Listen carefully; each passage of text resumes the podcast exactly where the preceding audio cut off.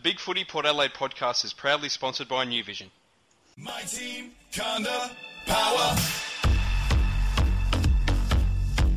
I love the power.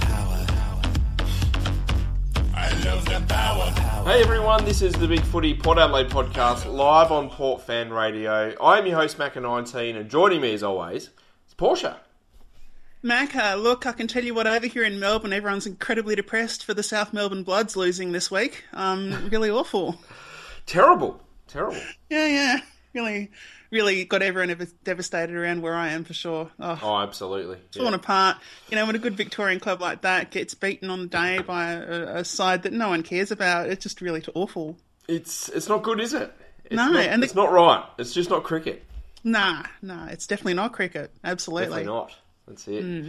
So, did you survive the weather? Did you have any uh, inclement weather? Oh, a bit of rain. Bit of rain. Yeah, yeah. yeah, you know. That's all you guys had, right? Although we just had no power for half a day, the whole state, but that's that's perfectly fine. That's what you do when you live in South Australia. Uh, gotta we like to slum it here, so Well, I mean, it's not going to compare. I mean, it probably does compare, I suppose, to the time that was it Victoria had the grand final and no gas, so nothing was hot. Was that was that the one? It was about fifteen years ago, I reckon. oh god, I can't remember that one. Hmm. It's a long time ago. Yeah. Well, look, let's talk about the grand final and uh, the doggies. Eh, for the first time since 1954, they're premiers, getting over the Swans by 22 points.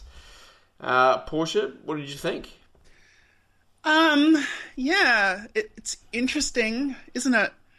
Uh, I mean, the fact that the Swans, I think really the Swans to win, they had to blow them out early because in a close game, they're going to have the crowd and the umpires. Like we said that in the podcast last week, they're going to have the crowd and the umpires.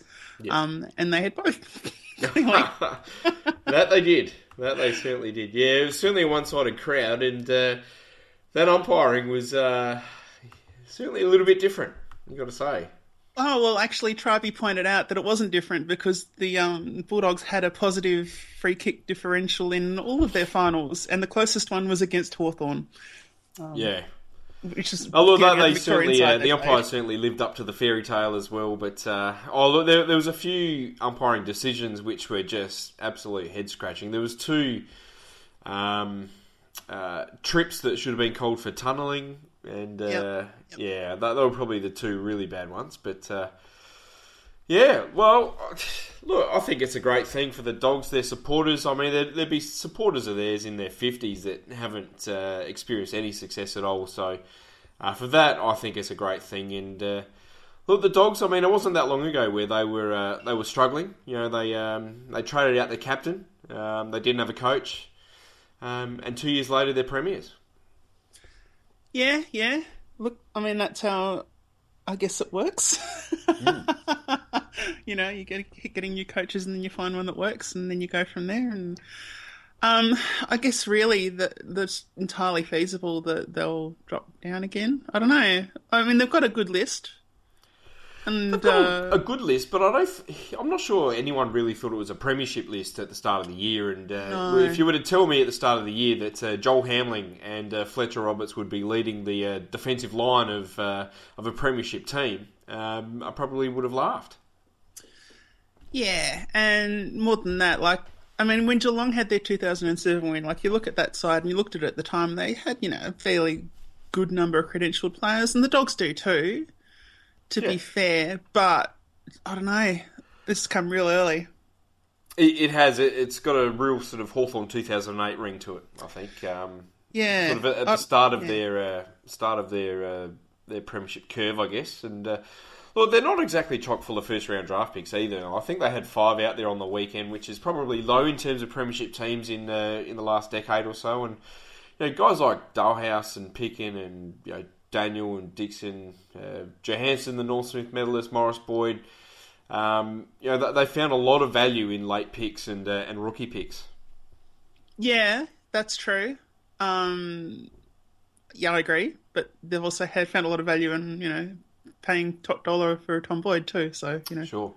And didn't that come off uh, on the Yeah. weekend? I mean, well, that's probably his uh, his one decent game in his career so far, and uh, you got to say that um, no matter what happens for the rest of his career, he's uh, he's probably earned his money. Yeah, basically. I mean, I. It's really interesting when you remember these complaints from times of the past for, for clubs. So I remember in, with Collingwood when they were up the top of the ladder um, in the 2000s, uh, and you know they were, they were, all they needed was a ruckman. Like that was the one thing they needed to put them over the edge when they were losing grand finals. Was a ruckman. Um, and then eventually, when they got one, they got Darren Jolly and they got a premiership. And with the Bulldogs in that same in that same period, although I suppose more the nineties, the one thing they really really needed was a proper key forward. And here we are, proper key forward premiership. Um, it's really funny how these sides that have got these huge huge holes that don't get filled for ages. As soon as it's filled, yep, they look a lot better, don't they?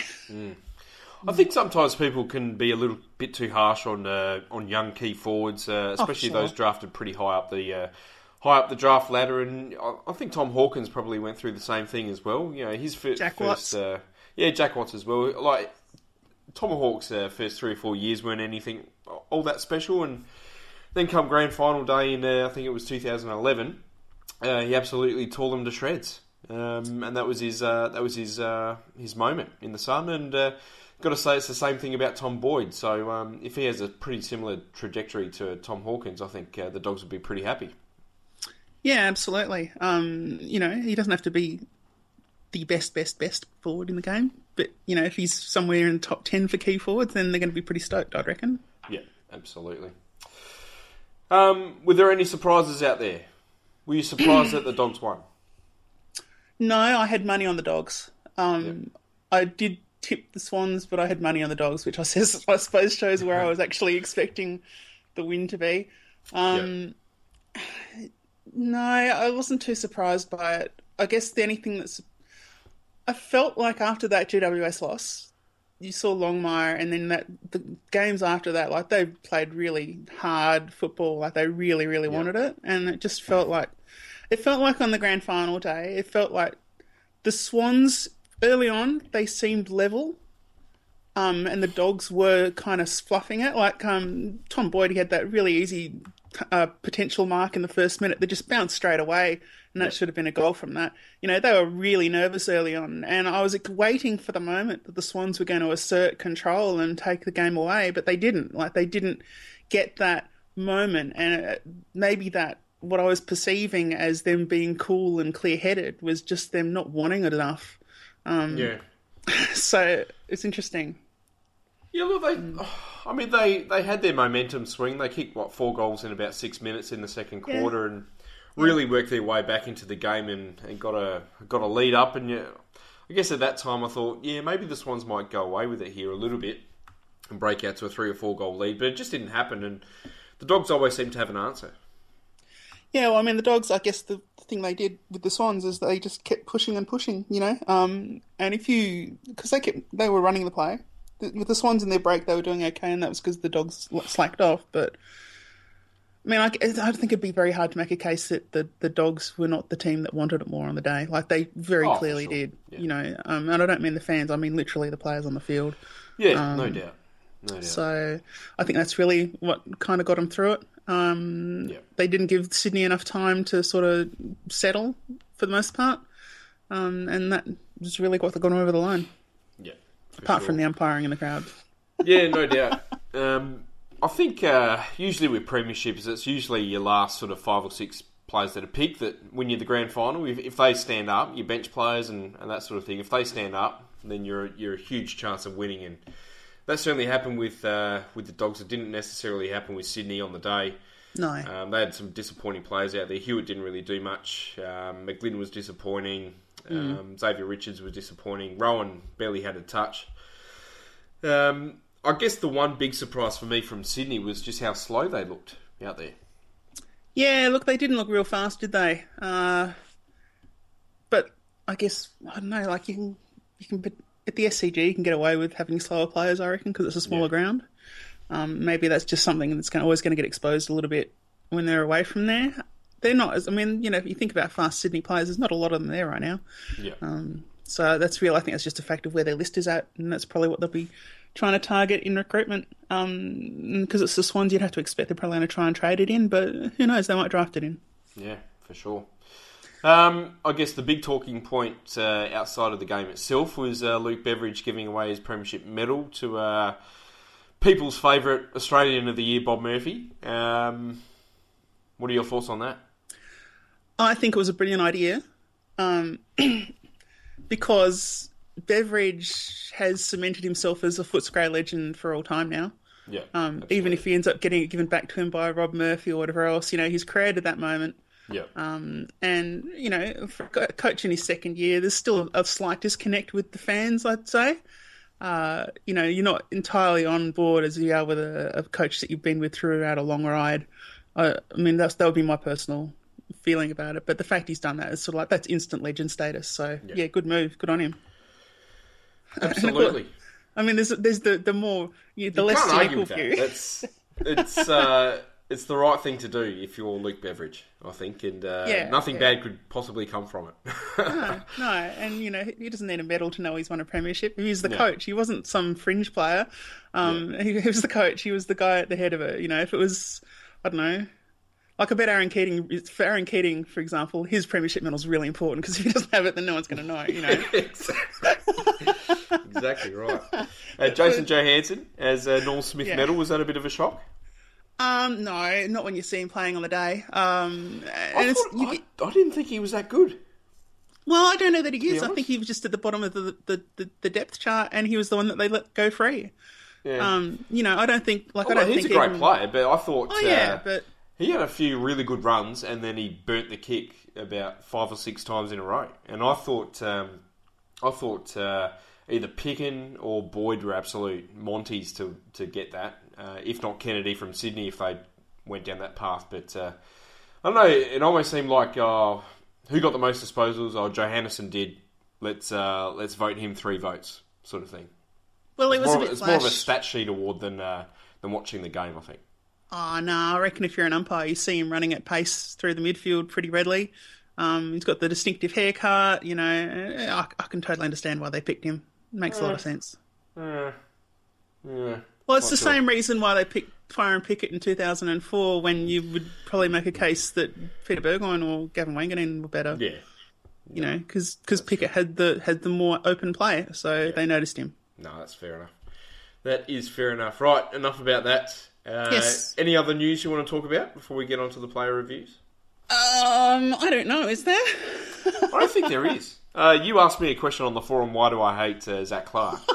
That's It's right. because he's terrible. Yeah, yeah. That's why. All right, so this was basically um, during the week it's come up that you know talking about potential ruckman to add to Port, and look, I'm we have opposite camps. I think Zac Clarke is a at- from Freo.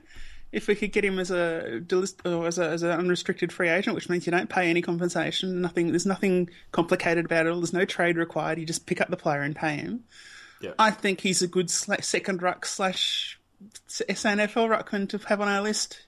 Um, if we trade or if slash when we trade out Lobbe. Okay. I, and I don't understand why you are. I mean, you're, you're pretty anti Zac Clarke because normally if someone says, oh, I like Zac Clarke, you'll give reasons why you don't like him, but you're just like, nah, no, nothing. So that's interesting for me to hear you not give reasons for why you don't like a player because that never happens. So I want to hear them. Look, you are wrong, and you should feel bad for liking exactly, Zac Clarke. see? You should feel bad. Like That's I what feel you're bad doing. for you right now. It's uh, it's not good. Now look, the reasons why I don't like Zac Clarke is because he's not a very good footballer. Quite simple. Um, he's not a good ruckman. He can't direct his taps. Uh, he's very weak around the ground. He doesn't provide anything up forward. Um, so I don't really see what point he would have uh, being on our list, given that he's going to be what 27 years old. Um, I just don't see it at all. I don't see why we would want to chase him, and uh, I don't. I'm not sure if we actually are or not, or if this is just um, sort of like supporter chatter. But uh, he would be so far down the list of uh, of wants for me that um, I'd be looking at someone like Bob McLean uh, before I go to Zac Clarke. Wow. Because I mean, I don't think he's. I, I think that he probably has more upside than Matt Lobbe does, quite frankly. Which is not saying a lot, you know. Look, he's had his chance the last two years to cement himself as Fremantle's ruckman because Sandy's barely played a game in the last two years, Sure. and he hasn't been able to do it. Like he's played more um, He's Yeah, played more WAFL games. He's played more WAFL games in the last two years than he has AFL games. And I Yeah, but don't see why. If he was 21, I would say fair enough. He's got improvement. There's scope for improvement. There's potential there, uh, but not when he's 27. Well, I'm just going to disagree because I reckon he's better around the ground, um, and I think he's probably got more potential to actually be a ruckman than Lobbe does. So, okay, that's cool. Yeah, but I don't want like the choice for me isn't Clarke or Lobbe. It's neither. No, I know, That's, but that's where I'm going with this. a like, I think we could find third a row. younger player with more potential that can suit our list um, structure Yeah. better than someone like Zac Clarke. And look, if uh, if Toby for is on the market, which I think he is, then uh, that's free? exactly where I'd be looking. because for me, this is a for free thing. That's what I really like about the Zac Clarke thing is that you don't have to give up a single thing. You don't have to give up a fourth or a fifth or a sixth round draft pick. You can use all your draft picks as you would normally. So you don't have to give up any draft capital whatsoever to get him in. So if you're looking at him up- as the last player on our list, he's not bad. But you've got to give up a, a list spot and most likely a decent sized contract to bring him over. Oh, I don't know that'd have to be all that decent. It, it would be more than what I would be prepared to pay. Mm. And you're talking about a list spot. I mean, come on, this is Port Adelaide, where the, where list spots we think have no value. That's why I'm, we I'm really surprised you like him, to be honest. I'm, I'm very surprised at that. He doesn't seem like a Portia type of player. Yeah, Like, to me, he is a poor man's Westhoff. Like, in terms of he's just laconic, doesn't really do much, drops marks. Yeah, just frustrating to the max. yeah, I don't know. I reckon there's more there, but okay, we'll move on. We will, we will. And let's get on to our player reviews, which is titled The Usual Suspects. And uh, believe it or not, the first player on the list is Justin Westhoff. Hey, segue. Hey. Who is uh, 30 years old. It's his 10th season at Port Adelaide. He played 22 games this year, kicked 23 goals, averaged uh, 16 and a half touches, 5.5 marks, and 2.5 inside 50s a game. Portia, how was the Hoff in 2016? Anonymous, absolutely anonymous. Yep, pretty much. pretty much. It's, uh, there's not much to say about uh, what Justin Westhoff did. Like, I'm not the biggest fan of the Hoff as it is, but he has slowly re- regressed over the last couple of seasons, and uh, I don't understand. Well, the only reason why I would think he is a mainstay in the side at the moment is because of injuries. That would be. In the, this season, he kicked a total of five goals against top eight sides, yeah. and he played Yep. 22 games. Yeah, it's not good enough. It's not good No. enough at all. And this is a player that plays week in, week out, regardless of what happens. Yeah, no, he's had had. I mean, this is his worst year, right? This is his worst year for sure. This, this is his worst year since he became a decent player. So since probably 2011, this would be his worst year for sure. I reckon he's this is a worse year than it, his debut year would have been. Yeah, no, Well, his debut year was really good. Like his Yeah, couple right? years after that were pretty. No, even they were better. Even statistically, they were better. Hmm. Yeah, yeah, check it out. Yeah, look, I, I, I agree 100%. There, there were times in the year where he really should have been dropped. Like, he should have been dropped against Geelong. He should have been dropped um, the game after Freo. But, uh, you know, he's still um, still in the side for some reason. Justin Westhoff is why we don't have. This is me going to make the most unfair comment ever. Justin Westhoff is why we don't have good key position forwards. And it's because his whole career he's taken up what is traditionally a development spot for young key position forwards by playing third tall forward. Uh, That's that's it. That's the truth of it. Um, and because he's never been able to command an actual key position. So if you bring a young guy in, they have to play a second tall straight up. They can't get the feel of the game. Like the, from day one, they have to be like a full on player. While Justin Westhoff sort of lopes around and does whatever. Um, that's been hugely damaging to our side. This is he's right up there for me as a structurally terrible player with um, Brett Ebert as a small marking forward um, as the focal point of our forward line. Like he's in that category of he's okay. He has some good points, but I would much prefer he was at another club so we could have a regular player development system in our forward line. Yeah. Hmm. He doesn't push back far enough inside 50. Like, it's all well and good to be that sort of link up player on the wing and on the flank, but, uh, you know, he really needs to push back and provide an option. And there were so many times this year where we would just blindly kick it to Dixon, and you just think, where the hell is Westhoff? Why isn't he up forward, you know, providing some sort of option as well? Well, yeah, exactly. Why isn't he providing options? Like usually when he provides options, he's only doing like ten meter little sprint things um, when he feels like it. Yeah. I don't know. I mean, I- that stat is pretty damning. Like, only five goals against top eight sides. It's, Yeah, right. Uh, that's not good at all. No, no. I mean, he, he kicked 23 for the year, we'll point out, but yeah, five against top eight sides, and three of those were North Melbourne. Um, Yeah. So,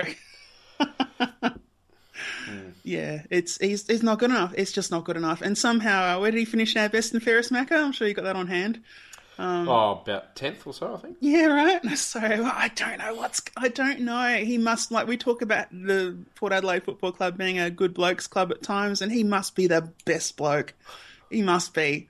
He must. He must go around and clean everyone's cars and tutor all their kids in doing maths or something like that. I don't know. He's got to have some some some trick or I don't know. I don't know. Yeah.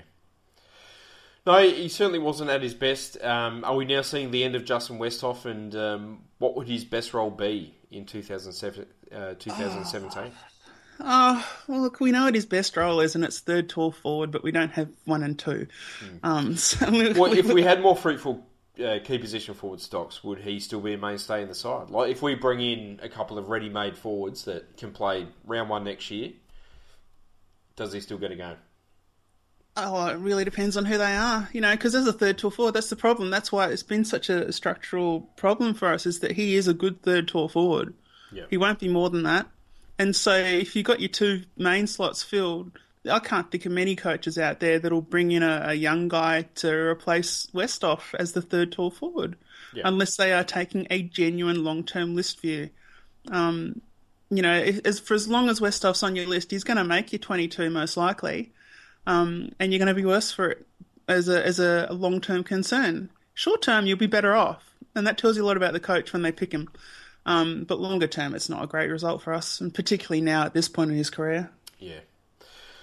I do agree. It's going to be interesting to see what happens with Hoff next year. Um, I hope he's made a bit more accountable with his selection in the side. I'm not sure he will be, um, but we will wait and see. Yeah, well, I mean, I guess if we draft Todd Marshall like everyone's talking about, then you know he's a he's he's a bit West offish, isn't he? Maybe he'll come in and maybe He. Westy will maybe Westy will tutor him. That'd be great. How wonderful. Can't you tell my excitement straight away? That, that would be great. Oh, I'm going to stop being cynical now. That's it. Look, from the sublime to the ridiculous. Uh, next player up is Matthew Lobbe, uh, Yeah. 27 years old. Uh, ninth season at Port Adelaide, played eight games for seven and a half disposals, one and a half marks, and 29 hitouts a game. He also played four SANFL games for one goal uh, total, um, nine disposals, two and a half marks, and 30 hitouts a game. So, Look, his av- his averages are pretty good for a second ruck playing off the bench behind Patrick Ryder. Yeah, for sure. Absolutely. what went wrong for Matty in uh, 2016? He's not up to it. I don't know. Maybe maybe Greaves. We talked about Greaves. You know, uh, these being sort of changed into development rather than ruck and development, and we've got laid in. Maybe they think that it's just that he's been given bad direction on what to do, but he just doesn't. As far as his ruck work, he's okay at getting taps, but he's still pretty piss poor at directing it, and he plays from Yeah. behind too much. Yeah. But more damning than that is how his around the ground play, which has not improved, and in fact, it's probably almost as bad It's as regressed. it's ever been. It yeah, wor- it's literally worse than it's been since his debut season. yeah, his, um, yeah. His uh, his averages are certainly career lows right across the board. Seven Yep. and a half disposals a game. Like at his best in 2014, he was averaging ten and a half disposals and uh, a couple of marks a game. He's he's dropped sort of half a mark a game there.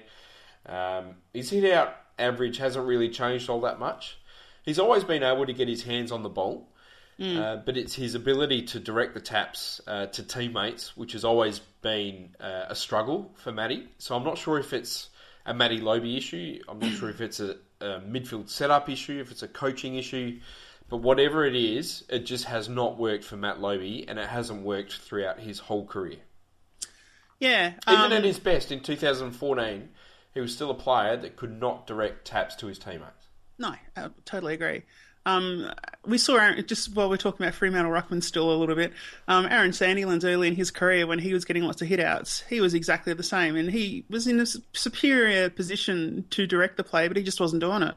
Um, and then eventually he got good at that. But Matthew Lobbe, he's just never had that. He's never had that development curve. He's never got good at it because he's never taken a dominant position in the ruck contests. He's always playing behind, and when you're playing behind like he does, pretty much every contest, um, you know, you're not you're not putting yourself in a dominant position. So how are you ever going to have confidence to be able to direct it? Yeah. How is how are your teammates ever going to have any confidence that you're going to be able to direct it? Because they, you know, we talk about ruck work. Ruck work is body language. You know, uh, ruck, football is body language. Like you see why Jackson Trengove gets a better response from the midfield around him, and it's not just because uh, of Jackson Trengove, but it's because of how he plays and how he approaches, and you can see yeah. his ferocity, and you can't see it with Matt Lobbe. Mm. Um, and that that lifts players and that makes put them in that mindset, that predator mindset that you just don't get when Matt Lobbe's in there. Like, oh, I mm, try not to make it a bad one. Um, so yeah. Look, th- he's obviously a really nice guy. He's, yeah, a, he's a nice ben, character. Yeah. He was a yep. vice captain. Um, mm. it's, it's pretty clear he's well liked at the club, but hugely. Yeah, but you've mentioned a few times you'd be happy never to see him play for Port Adelaide again. If yep. by chance we don't trade him, this off season, what role is he going to have next year? Because he's going to be a pretty expensive player playing in the SANFL. Well, then he's an expensive player playing in the SANFL, and we, we, we sack our list manager or our, or our football operations manager. That's what it comes down to. Got to carry mm. that can somewhere. Um, that you can't have these situations like this. I posted during the week a clip of Hooli. If anyone's ever watched Silicon Valley, the show, yep. Uh, and Hooli is this monolithic corporation that has terrible, terrible contract management, and unfortunately, ours is looking like it right now. So, yep. um, check it out. It's quite funny slash um, uh, horrible if you're thinking about it as being Port Adelaide. Well, if we could send Lobbe to the roof, that'd be great. Yeah, exactly right. Rest mm. and vest. That's it. That's it. Look, can he improve at all on what he's shown the last couple of years? Yeah, look, he can. He could potentially improve, but the problem is what the improvement I might expect would be to do with his hitouts. But I just don't think like he spent too long being useless as an as an around the ground player. So I just don't think he I don't think he can get that back. Yeah. And I think that not only can he not get that back, but I think it would take too long for his teammates to trust him by going to him. I mean, we see every game, you know, the opposition don't care about him, and we don't play, put run our play through him when he's alone. Um, and that's that's that's a bigger problem than anything else he does. Yeah. Is how he's clearly perceived by either the coaches and or the players. Um, in in the, when he's playing in the game to avoid Lobbe. Um, that's, that's, not good. No, not at all. Uh, Dylan has said, uh, "Big head is Westhoff." no, no, um, maybe. I would say that's a good call. That's a good call. Uh, yeah, I don't know. I have to think about that. Mm. Uh, Johns has asked the question: Is Lobbe's 2014 form overrated? Yes, and, and, I would think yes, absolutely yes. Yeah, As I said he's never been a good tap ruckman, but he did perform well uh, in 2014. But I think everybody's memory, well, not everybody's, but I think people's memory of 2014 Matty Lobbe is maybe clouded a little bit by the fact that he was our only ruckman that was fit. So he had to pretty much play the entire season by himself because uh, Redden was injured, didn't play a single game that year.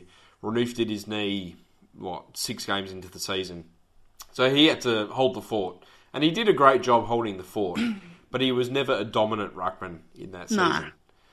Nah. Um, which is it's probably why at the end of 2015 when Dills came in, um, we should have tried everything possible to get him to change his mind and, and actually move oh, clubs. Yeah. Yeah. I mean, it just feels like it feels like Port aren't being honest with their players. Yeah. Um, and I, I, was reading something recently, and it, it's good if you just Google if you Google practices of bad managers, um, you'll see so many things that look like Port Adelaide right now, unfortunately. Um, and one of them is not being honest with, with your employees. Um, you know, because they can tell, they can tell something's up and they don't know what it is, so it makes them panicky and they don't know what to do, or they get the wrong idea of what you're trying to get them to do. Um, I don't know whether we're being honest with him, whether we, like we had the rumor, what was it going around at the start of last year that Lobbe stayed on because Ken had promised that he and Ryder would become a rucking duo. Why, why is that happening? You know, um, why, why are these promises being made? I don't know. It doesn't make a lot of sense. Yeah. Well, look, if it, I mean, it, it didn't work in 2015. Well, did no. it?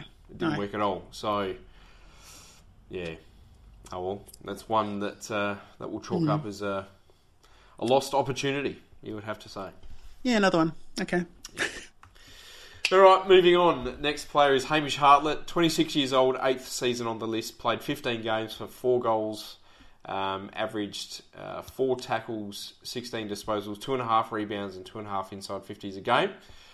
A lot of a lot has been said of Hamish's year this year, um, and he will no doubt be the talk of the off season. Um, is it justified? That we what is what justified that he's all the talk of Hamish's year, the talk that we're trying to trade him out, he's on the market. Um, is it justified that he should be on the market? Well, yeah, definitely. That's hard to complain about. He's a glorified halfback and he's not playing well. Yeah. Um, he's not like we, you know we talk about glorified halfbacks, and I suppose if you want to talk about uh, a highly rated halfback who we've seen on TV a bit recently, it's Rowan Smith from the Western Bulldogs. Um, but Ha- Hamish Hartlett's nowhere near what Rowan Smith was in that sort of role. Um, so he's he's totally tradable. He's exactly tradable because if we if he didn't play a game next year, I don't think we'd notice. It's a big call, but I think it's a fair call. That one. Yeah, well, I mean, because we've already got But- like if I don't know. I mean, I think we all want to like Hamish more than like the idea of Hamish Hartlett is is better than the actuality of Hamish Hartlett. Oh, very moment. But- much.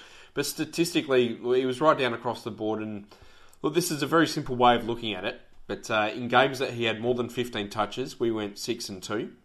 In games he had under fifteen touches or fifteen and under touches, we went one and six. So I'm going to ask the same question I asked of Pol- uh, Polec last week. Do we need Hammer to play well for the team to play well? I think it's the reverse. You think it's the reverse? I don't think he's a driver for the most part. I Mm. think he's a follow-on. Okay. But you you look at previous years as well, and it's it's kind of a similar story. Like in 2015, his top five highest disposal games were all wins. In 2014, six of his top seven were wins as well. Like it just seems that whenever he gets the ball, Port Adelaide wins. Yeah, but uh, we win without him. Um, Not much. No, well, he plays a lot, really. I look, I don't, I don't know. I just, I think that when he's in the side and we're playing well, he has room to do what he wants to do, and he can play the exact role that is tailored to him exactly. Um, where he gets a little bit of space, he can dink around with his kick and whatever else. He can have a little bit of light contact here and there in midfield plays and things like that. But as soon as we're under the pump, it doesn't work anymore because he doesn't have that space all that time. Um, and he has to go in hard or he has to be faster getting away from the pack so it can be an option. He's not good at either of those. Um, he, yeah, he's he's a a midweight midweight midfielder. Um, that's what he is, and you know, it- in times of stress, I don't know that the midweights always work out. They have to be really good. Does that make sense? I think it, It makes does make sense. It does. It absolutely does. Um, if he stays at Port Adelaide next year, where does he need to improve, and how can we get the best out of Hamish Hartlett? I think there's two ways. You look at look, how how does you know how do we get the best out of Hamish Hartlett? Do we mean for Hamish or for Port? Um, well, obviously for Port Adelaide, I couldn't care less about Hamish Hartlett. Okay, I well- care about Port Adelaide and winning games. Because if it was for Hamish, it's clearly to re, re, recreate the the quarterback role that we made famous for Peter Burgoyne in what, his second last year or whatever it was, when he was just getting the ball given to him all the time, and then he could do what he wanted with it. Um, but for Port, we've got to we've got to throw him in there. We've got to get him to be more contested. You know, we've got to be, Yeah. get him to either be more contested or become a genuine outside sprinter, and I don't know that he's got either of those in him. So, don't know. I don't know. I don't know. I'm not sure either. I, I still wouldn't mind seeing him play on a forward flank if we uh, if he stays. Um, if we're not going to play him in the midfield, or if he can't play in the midfield, then I think f- uh, forward flank's probably uh, more the way to go than down back. But has he got enough run in him to play that for constantly leading back and forward position? I mean, because I think we've got Monfries coming so. back as well, most likely. I think so. I don't think he'd compare to Monfries in that role. I reckon Monfries would be a better bet for that role than Hartlett. Well, every time Hartlett plays up forward, he kicks a kicks a few goals. Yeah, that's cool. I, I prefer him there a halfback where he's incredibly lazy, doesn't do much, doesn't get involved, and um, is not defensive minded at all. Yeah, but again, we're, we're talking here And about if we're becoming that But one talking- that one pace as a football club where we need to play him in that old Peter Burgoyne role, which is going to be very very obvious for every opposition club, and we, Yeah. they're just going to shut him down because he is probably the easiest player on our list to shut down as well. yeah, totally. It's not going to work. Yeah, but also, I mean, you're talking about putting him in a half forward. I mean, that's the same thing. That's getting back to making it a good role for Hamish Hartlett rather than the good role for Port Adelaide because we can fill that role. You know, we can fill that role. We, we as I just said, Monfries coming back. I mean, he kicks a couple of goals in that position too. Um, we've got guys like Bonner we want to move in, and we can move guys forward. Jarman Impey going more forward than having to spend any time in defence. Karl Amon, you know, potentially uh, getting better. Polec hopefully lifting his game and getting more of a hang of what's going on. Matt White may be coming back. Um, you know, there's lots of options that we can have for those roles. Um, and I don't know that Hartlett is clearly better than any of them. Um, uh, look, Dylan said on the forum, if you can't play in the midfield, I'd trade now, and I'm in that same boat. Yeah, well, that's pretty much where I think a lot of Port supporters are at. Certainly myself, I think Rick agrees as well, is that um, he should be on the trade table and hopefully we get uh, a pretty decent offer and I would certainly go bang with that. Bang! Bang! Give us a draft Bang! pick. Thank Yep, you very thanks. much. Right, on to uh, Kane Mitchell, who is uh, 26 years old. It was his fourth season on the list. He played just the four games for 19 disposals, uh, almost four tackles and one and a half clearances a game. He also played 13 SANFL games, um, kicked 13 goals and averaged 31 touches, 6 tackles, and 4 inside 50s a game. Uh, we've spoken a lot about Kane Mitchell on the podcast throughout the season. Uh, we gave him a really good send off on the podcast a couple of weeks ago, but uh, as we know, Kane was always a player that got the best out of himself. Yeah, look, an absolute try. There's no doubt. Um, there was a question asked in not in the podcast thread, but I'll ask it now, which was if you had a team of 22 Matthew Lobbes or and a, versus a team of 22 Kane Mitchells, which team would win? Pretty clearly, it's the Kane Oh, Mitchells, Absolutely. comfortably, really, really easily. Um, Yeah. yeah, Because yeah, Matty. Lobbe can't take a mark under any sort of pressure, no matter No. how small. So I mean, they're, they're not he- taking marks around the ground. The Lobbe team, I mean, he'd probably win the tap, but then you know he'd, he'd, wait, win the tap wait straight down to Kane Mitchell. So Yeah, right. Yeah. exactly. Um, they'd be gone from there. So that was a really unfair one. Um, I don't know if, I, if you asked me who would win a game between 22 Tom Logans and 22 Kane Mitchells, I think that'd be more interesting. that'd just be Fight Club, basically. It wouldn't be great. I'd watch that for sure. That's just UFC. That's all that is. Let's go. John's asked a question on the forum, uh, Okay. which is: uh, Is there anything else we could have tried with Mitchell? no, I don't think so. No. Oh, like we tried a lot. We played him as a as a like a half forward. We played him as a outside midfielder. We tried him in the centre. Didn't necessarily work. We tried him as a tagger. Didn't necessarily work either. Look, we tried him everywhere, and he gave the absolute best possible effort that he could have given. And he played some absolute ripper games throughout his career for this footy club in uh, against really good opposition in some really important games. Uh, I think it was just his time to go. Yeah, I, I guess if we're looking at maybe keeping around the club, he's got the tank in the mouth to be a really good runner, I'd reckon. Yeah. Well, I think he's off to the WAFL. Um, Ah, makes sense. Yep.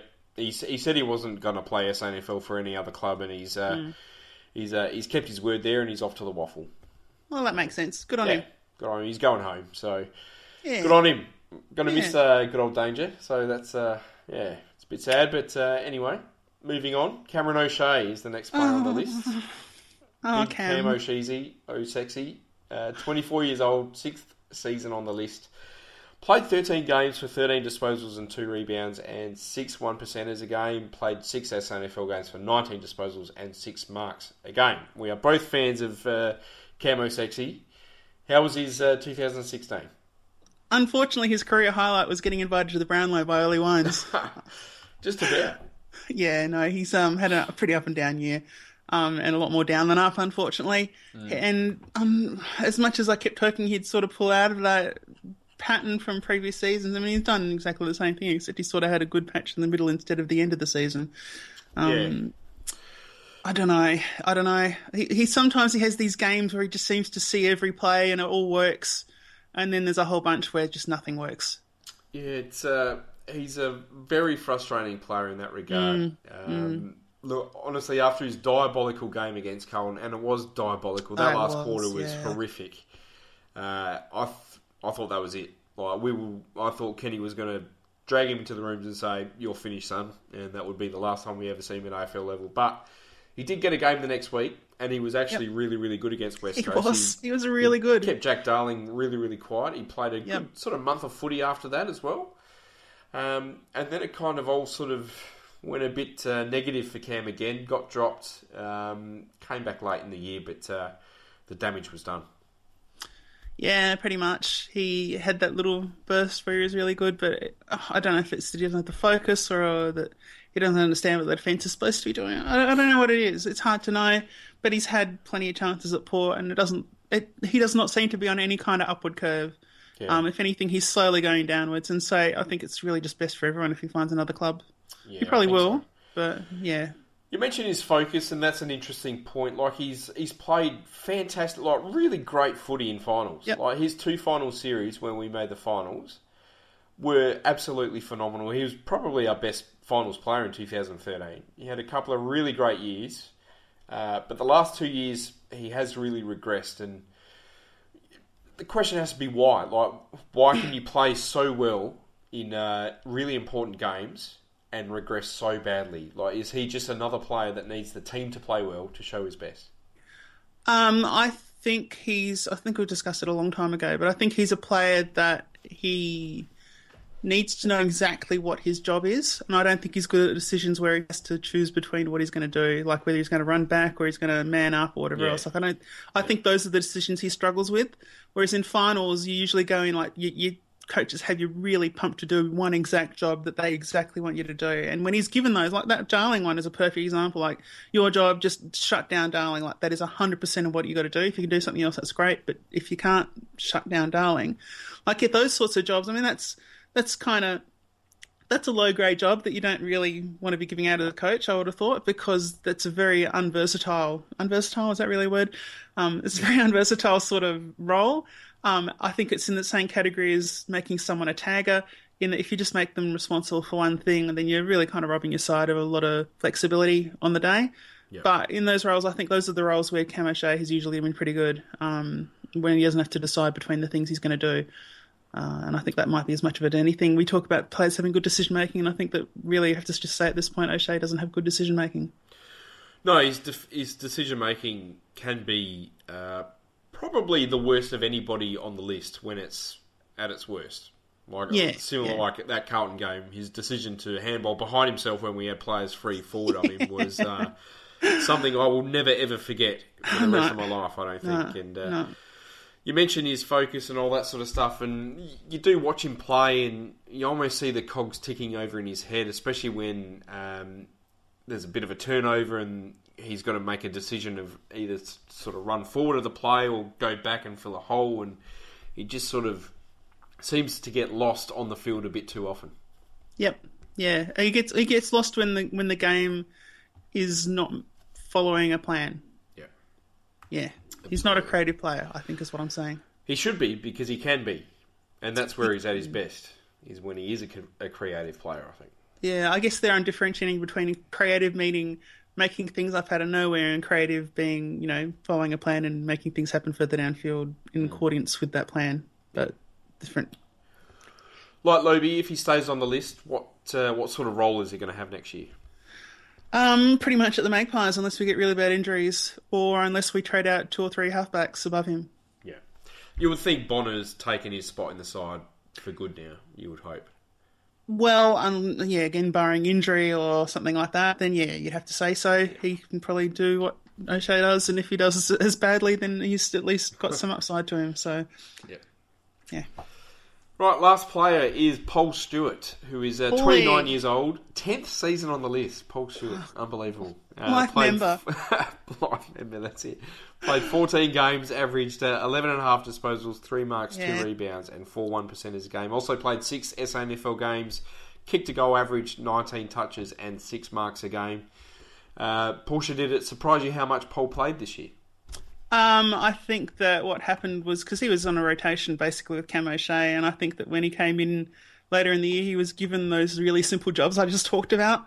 um, where it's like just shut down this player, and if you can do something else, that's great, but don't worry about it. Yeah. Uh, I think he did a lot of that, a lot of that one-on-one contest where he doesn't have to, where we realise he's probably potentially our worst player in the side, and so we treat him like it. Um, and we don't give him anything too difficult, and I think he did all right with that. But Yeah. again, that's not something you can basically take to the bank and say, "Let's keep him around." You know, that's that's that's a really short-term solution. Yeah.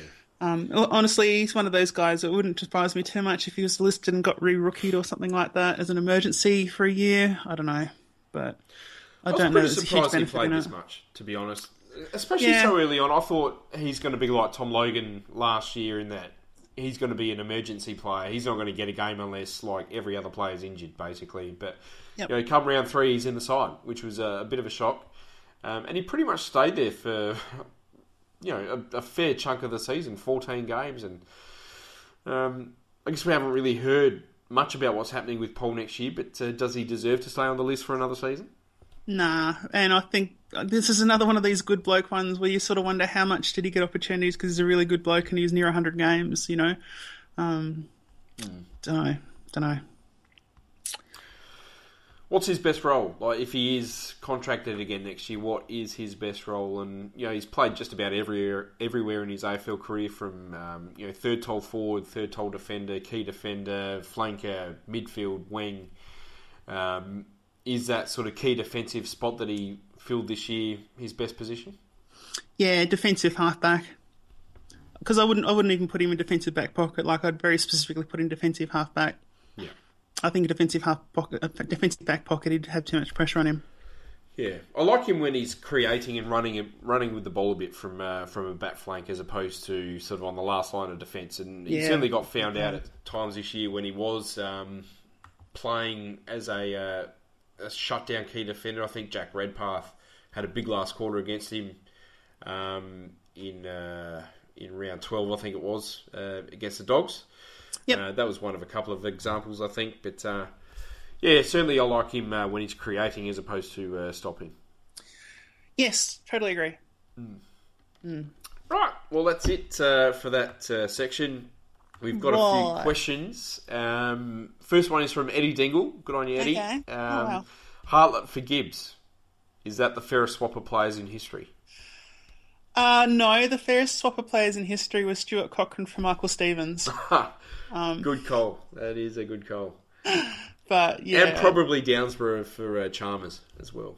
oh no, because Chalmers was all right. There was, no one got anything out of Downsborough.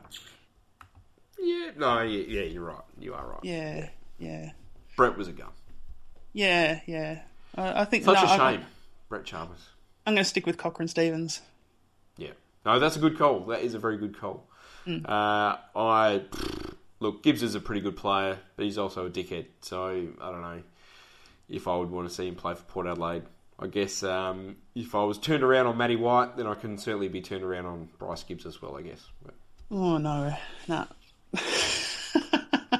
no. I'm not in that. I'm not in that camp. And there's no, there's no possibility I want to barrack for a team that's called Port Adelaide that has Bryce Gibbs in it. It's, it's not. That's not going to happen. I'll stop watching football until he's gone. uh, probably fair enough too.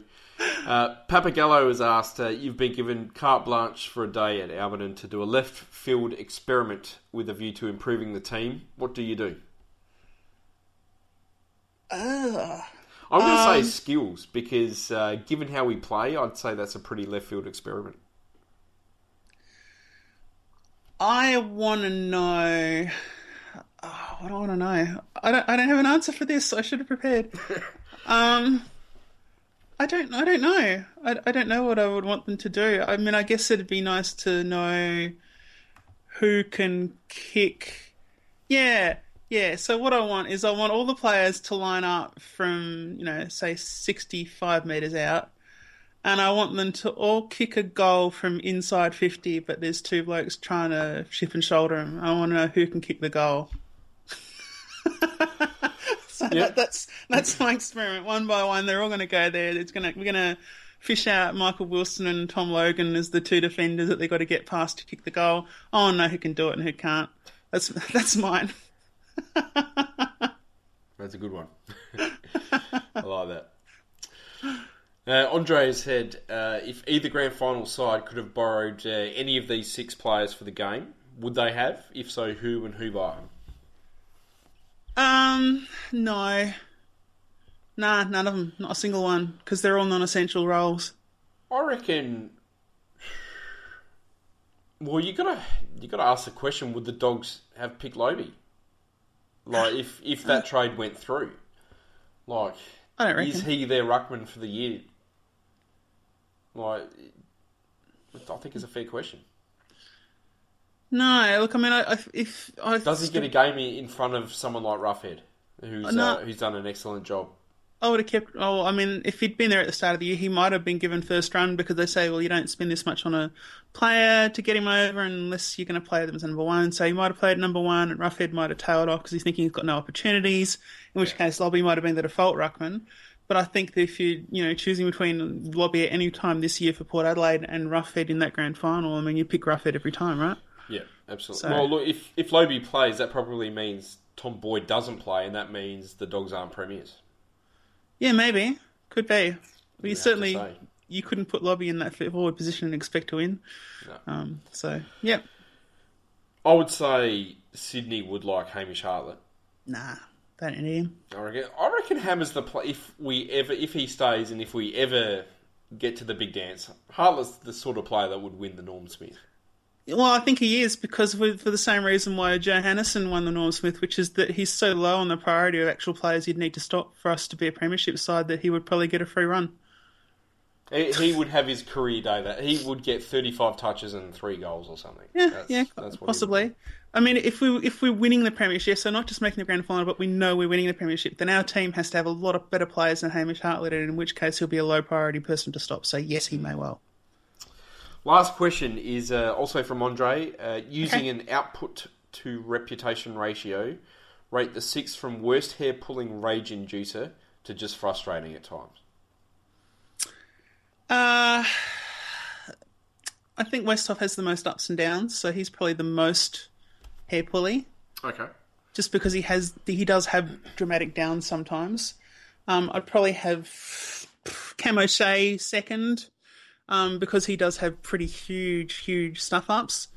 Um, then I guess we're going away from the players that have huge, obvious stuff ups all the time into ones that have them very occasionally, but they're just not all that good. Um, and that's probably going to be Paul Stewart and Matthew Lobbe in that category. Yep. Um, and uh, then we're down to what Hartlett and Mitchell. So Mitchell and Hartlett, I'd probably put Hartlett a bit ahead of Mitchell. Okay. Yeah. So I'd say yeah. Fair enough. So in Mine's summary, completely that's different to that. okay. What's yours? Uh, my worst hair pulling rage inducer is most certainly Hamish Hartlett. Ah, see, I, I no, because the number of times he does something, you go, "That was stupid, Hamish." Like that. That's I don't recall a lot of those. Sure, but using output to reputation. Ah, okay. Well, I didn't do that, did I? Sorry. I didn't read the whole question. I failed the test to go to the back of the class, dunce hat. I didn't do that. I would say Hartlett number one, Lobbe number two, Westhoff number three, uh, and then it would um, then it would be a bit of a gap, and then I would say O'Shea, Mitchell, Stewart. Yeah, yeah, yeah. That's fair enough. Bevan has said O'Shea would go alright in the Sydney team. I, I would say that's probably O'Shea at his best, most certainly. He's a he's pretty much a Sydney type player, I think. No, um, yeah, but he wouldn't have been good in that grand final side. Like they just didn't need him. Like who would he? Who would you replace with O'Shea in that side? I don't know that there'd be anyone I'd replace with O'Shea in that side. Hmm. You know. Not sure. I mean, Callum Mills didn't really do much. Yeah, but I'd rather have him than O'Shea in the side. You're probably right. Yeah. I'm always right, Macca. You are always right. That's right. well, look, Dane Rampe had a pretty good game. Jeremy Laidler, yeah, you're probably not. Yeah, you're probably not um, taking him out either. Nah. He's not going to take Heath Grundy's spot. Um, I would say the only spot he would have taken would have been Callum Mills because they play pretty similar. Well, I mean, Um, we're looking at what was it? They were the the first and second best defences this year, or something, wasn't it? These two. I think so. Is, yeah. that, is that right? So you know, we're talking about taking a guy that can't make the the what the tenth team. What did we finish in the end? About tenth something. um, Yeah. that can't make that side playing for the top two defenses. Like realistically, that's not going to happen. So we don't have to we don't have to feel that we're being unfair. That's entirely reasonable. Yeah. Hmm. All right. Well, that's it for another evening. Alrighty, that was fun. Thanks fun. for all those that uh, that joined in and listened, and uh, thank you, Portia, for coming back on again. Yeah, and I'd like to apologise for those that found we tuned, we started a little bit late because I was watching the one clock, not set to daylight savings time. So, sorry. Good on you. there we go. And look, we will be back on uh, Wednesday night this week. We're going back to two a week for a little while. Yeah. uh, where we have our first um, draft podcast, where we will be discussing uh, the Allies players. I think there's uh, something like 16 or 17 players that we're going to discuss um, from the Allies team, where they sort of fit in the draft. Can we get any of them? Would they fit Port Adelaide? Um, so tune into that. That's going to be the first in our draft series, and uh, yeah, tune in on Wednesday. If if I would particularly um, recommend tuning in on Wednesday if you want to shake your fist at the AFL because we're going to be talking about a lot of players that we have no chance of getting due to academies. Yes, that's very Yes. true. That is very true. Yes, We might snag one or two. You never know. but they've got They some. can't get them all. That's all I'm going to say. They can get almost- cannot they- get them all. They can get a lot of them, and if they trade for more picks, they can get them all. But anyway, True. you got me there. sorry. All right. Well, Okay. too easy. Until next time. Yeah. Try the and, and and Khan, Chris Davies, and the list management team, so they don't have any horrible rumours by the time we do our next podcast. Oh, God. Go list true. management! Woo! Go footy ops! Yeah. Wines, Gray, fancy, well done. Still Gray, handball's good. Westhoff, could kick a goal from here. He does. What a start.